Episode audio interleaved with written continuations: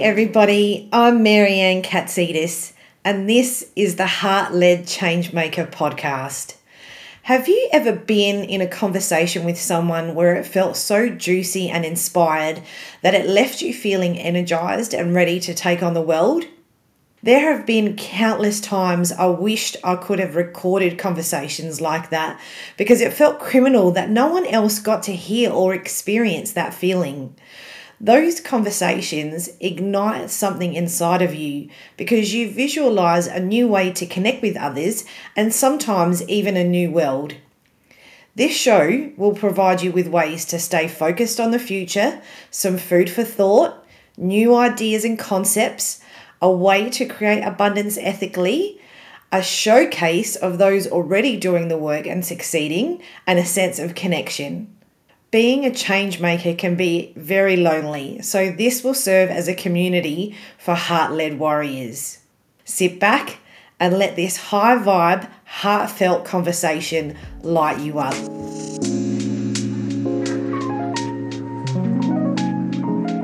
So, when you look at themes that you're noticing in in the corporates and with teams and, and with individuals in those environments, what are you noticing? There's a big shift that you know since I've been doing this work in the corporate environment when I first were was proposing in a development work I literally got laughed at you know yeah. it was just like you're ridiculous. Who are you? And you know I got labeled the woo woo yeah. Um, and so but these days you know words like resilience and um, self-care and well-being are all being bandied around. That's the norm now. That's the narrative. And so for me it's very exciting. I feel um, very excited about the shift that is already happening. Yes. I would say then being in the corporate world it's it's tough because the shift hasn't happened enough where companies are understanding and organizations are understanding that it needs to run much deeper. You know, the work needs to go much deeper. And like I said, we need to have these psychological spaces. Not that we're doing therapy at work, you know, that's not the right place. Yes. But recognizing that um, there needs to be more support because what I am seeing is but the burnout rate is just rocketing. I just read a report yesterday, I think it was a DDI report, um, that burnout rates have, have shot up even more since COVID. And yeah, we're over 50% now. So, over 50% of people are reporting burnout. That is a shocking statistic. It's a very scary statistic. And it's not going to get better until things change within organizations in the business world. And for me, I think that all organizations have a responsibility to advocate change, yes. to facilitate and create workplaces that are assisting people um, having conversations about burnout, not making people um, wrong or labeling them as weak or not able to do their job, but actually acknowledging that it's a real problem and figuring out ways to deal with it. Absolutely. I mean, when you look at there's lots there's major shortages with staff across Australia and, and the globe really, but in Australia, the the corporates that I talk to, the people that I talk to, my clients can't physically get bums on seats. They, they, they don't have any resources. So then to put that uh, pressure on your staff and and not be willing to change and do the work as a leader of those organizations to hold that space for the people in there so you don't lose them even more they're, they're, they're at risk of of losing those businesses in its entirety because eventually it feels to me the visual that I get is it's like a pressure cooker. Something is going to give. Those hmm. people are either going to just want to opt out and, and not work at all, which means that then that business cannot run. And because they can't refill already now, let hmm. alone mm. post that. So something is something has to change. And the fact that you're you know you're leading and you're trying to explain and show and demonstrate how this how you you know facilitating this change and this transformation is going to help them. Um, that's a that's a gift. Thank you. Um, and it's, it's not i know it's not just me you're doing it and there are many people who've done that inner work the inner development who are going back into corporate and actually assisting people in corporate, assisting the business world. There are many entrepreneurs, awakened entrepreneurs that are running their businesses in a very different way. Yeah. Um, so there is an awareness there. But yes, um, this the the scene I get is you know last one out, turn the light off because yeah. uh, businesses are really struggling to get great staff, and the problem is the staff that are remaining they're getting more work added on to their pile without extra income. Yep. No extra salary, just extra extra work, um, and that's just adding to the pressure. There will be a tipping point. There will be a breaking point, um, and unfortunately, if you look back in history, it's usually it takes an absolute crisis for things to change in a way that is needed. So I know that there's a change started, but I do feel like there there is a breaking point that there is about to be reached very soon. Yeah. Where organizations are going to have no option but to look at alternatives. I mean, that was it for me. You know, I burnt out and then I started looking for alternative yeah. therapies. And so it doesn't matter how we get there, we'll get there. I do trust that. Yeah. But why can't we have these conversations and just make it an easier ride? Yeah, of course. But I, it, what's interesting, it, it's kind of it's so strange because when you're talking to individuals, I, I, don't know if you have this experience as well. When I talk to individuals, they they find respite in the conversations that we have, and I, I I'm just me. I don't I don't put a mask on uh, sometimes you know I'll I'll push it a little bit more. I, you know, I don't say my guides told me. I'll just say I had a vision. You know, I don't I don't use that language because they're not ready for that, and I I can respect and understand that. But I find that they they thrive in those conversations, but then when they go out to manage their teams, they won't use that same. They won't. It's it's not. It's like um they're not you know forwarding it on that knowledge and that that approach and so the more we can get on board to operate, it's a new leadership operating system. You know, that's that's the the wording that I keep getting. But that that is what is going to be the game changer. And and they're not really going to have much choice. I can't see how they can continue on like this. Like my, I actively think about what you know what, what it's going to take you know and there is got there definitely is going to be a tipping point and i, I hope so sooner rather than later because people need some respite. Their souls are tired, so tired, and it's tiring. Yeah. Is it tiring even interacting with those people because they're tired? Yes, and I would say you don't know what you don't know, and so yeah. you know we. It's important for us to understand that just by hearing someone and having relief doesn't mean that we're able as leaders yeah. to then become conscious overnight and implement that operating strategy. So a whole a big part of my work is training leaders in that consciousness to be conscious leaders and what does that mean and training them in the inner development work themselves because yeah. once they do it for themselves then they will naturally give it back so it's a good point you make i do think that it it's very important to have this training for leaders, which is why I'm so focused on bringing this for leaders. Yeah. Politicians, especially women in politics, you know, yeah. to help them have some strong foundations to stay resilient, to stay strong, but to also open their hearts and be compassionate um, to those around them so that they they can also be the change makers. Because it is change that those leaders that are going to bring about the change. And you know his holiness the dalai lama did say it's western woman that will save the world. His words not mine. Yeah.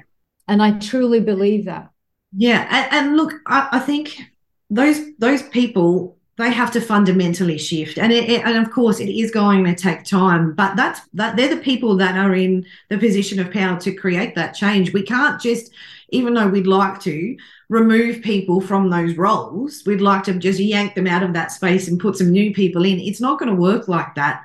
That I don't ever see that happening. I think that that's delusional and unrealistic because we're humans and there is a way of uh, being and operating and participating. We can't just start a clean slate, but we can make these adjustments, which is why um, this podcast has even started because I want to talk about change now.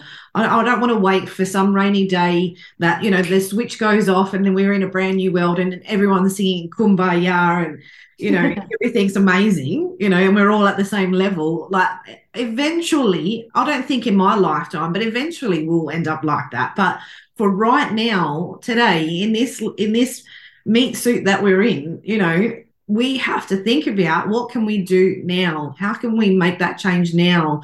Because that is what is um our soul is calling for that action.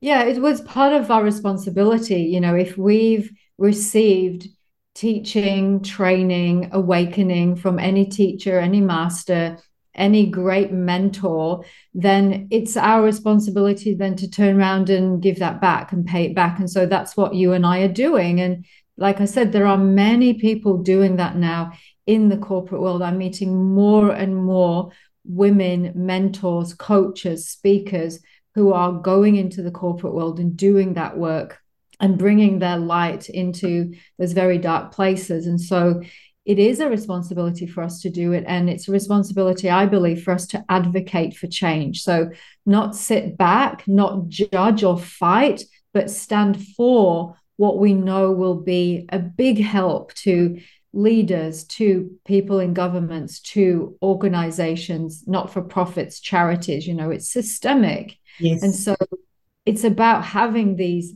honest, open conversations so that we normalize what's going on here. And that will then help more people kind of understand what's going on and uh, take some leadership from that. Absolutely that that is such a beautiful way to think about things and approach things. If you are working in that you know with corporates in that world if you're a person still working in the corporate because that's what you feel called to it's a it's a really great way of of thinking about things. Uh, and I, I love that so, what have you enjoyed about being a change maker? Because obviously, there's plenty of challenges, and we've covered some of those things, and I'm sure the, there's many more on that list. But what do you particularly enjoy about leading the way and leading this change? You know what really lights me up is seeing the transformation in people in the work that I do. Yeah, um, I get off on it. I really do. Yeah, because I just think wow, I, I honestly feel blessed to do that work. I feel honored to do that work, to pay it forward, so to speak, to literally see the change. You know, if I work in an organization, I've done like a four week program or a six week program in an organization, and to see the change in the entire group and having people go from quite defensive, shut down, exhausted, you know, feeling hopeless and helpless to feeling inspired and motivated and getting their health back and knowing, yeah, I've got these tools now and I'm already, you know, they'll come up to me and say, I've stopped the coffee and, you know, I'm drinking the celery juice and oh my God, I got so much more energy. And I feel like I can, I can make a difference now. They feel empowered because they've learned about self-empowerment. Then I know I've done a great job. I know tick the box. I've done what I'm meant to do here. I'm on purpose. Yes. And got clarity about my purpose. And has it been easy? No, it's been the hardest thing ever to go into the corporate world and and share what I've learned, share the profundity of some of the things that I've experienced being in India and working with masters and you know living saints and feeling the profound love that they have and experiencing it myself and just being able to share that and just it can be as simple as you know just letting someone know it's all right. It's it's okay. You're doing your best and having compassion for them. Maybe putting an arm around them and just letting them know it's okay and showing them compassion and love. Yes. It's a rare thing you know. It, we might think oh we're loving beings but it's a rare thing to show someone unconditional love. You know, whatever you've done, whatever you've said, yeah. I still appreciate you. I still honor you. I know you're doing your best. You see the the walls just crumble and people just open up. Yes. And, you know, it makes me I'm I'm an empath, so I'll usually have a cry with them. Um, because I can feel like I've reached the yeah. human, I've reached the heart, I've yes, reached through yeah. those walls and you know it just it lights me up and you know one of the one of uh the beautiful leaders and change makers that we love and admire esther hicks you know the work that she does that that is an example of what you were just talking about because those people have questions about what's going to happen to their life where's their partner where's you know where's the finances where's the job that they're asking for. And she there's no judgment you know when she when she's channeling abraham she's there's no judgment about those questions. She will they will make fun of the person in a in a in a to soften them into the amusing the, the amusing nature of those questions. And then she just lets them be and you can see they almost melt. All of those barriers all of those fears start to melt and she brings them to a place and it and takes them within and that's a be- that's such a beautiful activation but that that is very similar. It's basically the same thing as what you were doing when you are talking to people and you're feeling their soul. You you releasing in that way that that is the same thing. She's doing it in a in a funnier way um, which is probably a bit gentler for her but nevertheless it's the same experience isn't it Yes, it absolutely is. And um, for anyone who hasn't heard of Esther Hicks, she she's an American woman. She channels a group of souls called Abraham. And I got onto Esther Hicks years ago, like very early on in my own awakening. Yes. And I remember in the beginning it was it was um, CDs, you know, and cassettes, like right in the beginning. And I would get the CD and listen to it over and over and just think, what is she on about? I love it, but I don't really get it. It took me years to kind of understand because yeah. Right. At such a high level of consciousness. But the great thing about any light worker or anyone who's awake or has done some inner development and had some energy um, upgrade or energy cleansing, shall we say, yes. worked on their energy field, worked on their chakras, more is caught than taught. So I find that in my experience, I do find it with Esther um, I feel like I've had an energy lobotomy after I've been to see her because all of that high vibrational energy just gets transferred. Yes. And, and they she will say it's more of a energy transference. And we talk words just to keep your mind entertained. And yes. I know that that's what I do when I work with people if I'm speaking or absolutely working. The words are really a distraction for what's going on energetically, which is a transference of light. Yes, that's what makes the transformation. That's what people feel and experience. They don't really yeah. understand sometimes, a lot of the time, what's going on, but they just know, oh, I kind of really connect with you. Let me know more. Yes, absolutely. And and that it, it's a, I feel like it's a gift that we can we can be like that. We understand what that means and the, and that feeling. I, I feel gratitude all the time that I I found that, and I'm sure you feel like that too. But it's it, and it, it's a gift to help people come to that realization, and and give them permission. For the most part, we're giving people permission to be like that. Yes, absolutely. I do feel very blessed. I know in the beginning of my journey, I, it was hard for me to accept all of the amazing things that started happening in my life. You know, the support and the help, the understanding, the realizations I was having the energy initiations, all the blessings I was getting, I felt like, wow, I don't feel worthy to receive all of this. It took me a long time to get through that. Yes. And so now, like you say, I do feel blessed. It's a blessed life. It's not an easy life. Yeah. Um, you know, stuff still happens, you know, it still hits the fan often. Yeah. But I've got the tools now, I've got the awareness now. And so I can deal with it. And to be able to empower others in that way is such a wonderful gift and an absolute privilege. Yeah. Yeah, I agree. I agree. Well, thank you so much for joining me t- today. I've I've absolutely loved speaking with you. I could talk to you for hours and hours and hours. Um, I love the work that you're doing. I think you're incredible, and uh, I look forward to seeing more of your success and more of your influence and more of your teaching and and healing in this uh, in this world that we live in. Thank you so much. Thank you.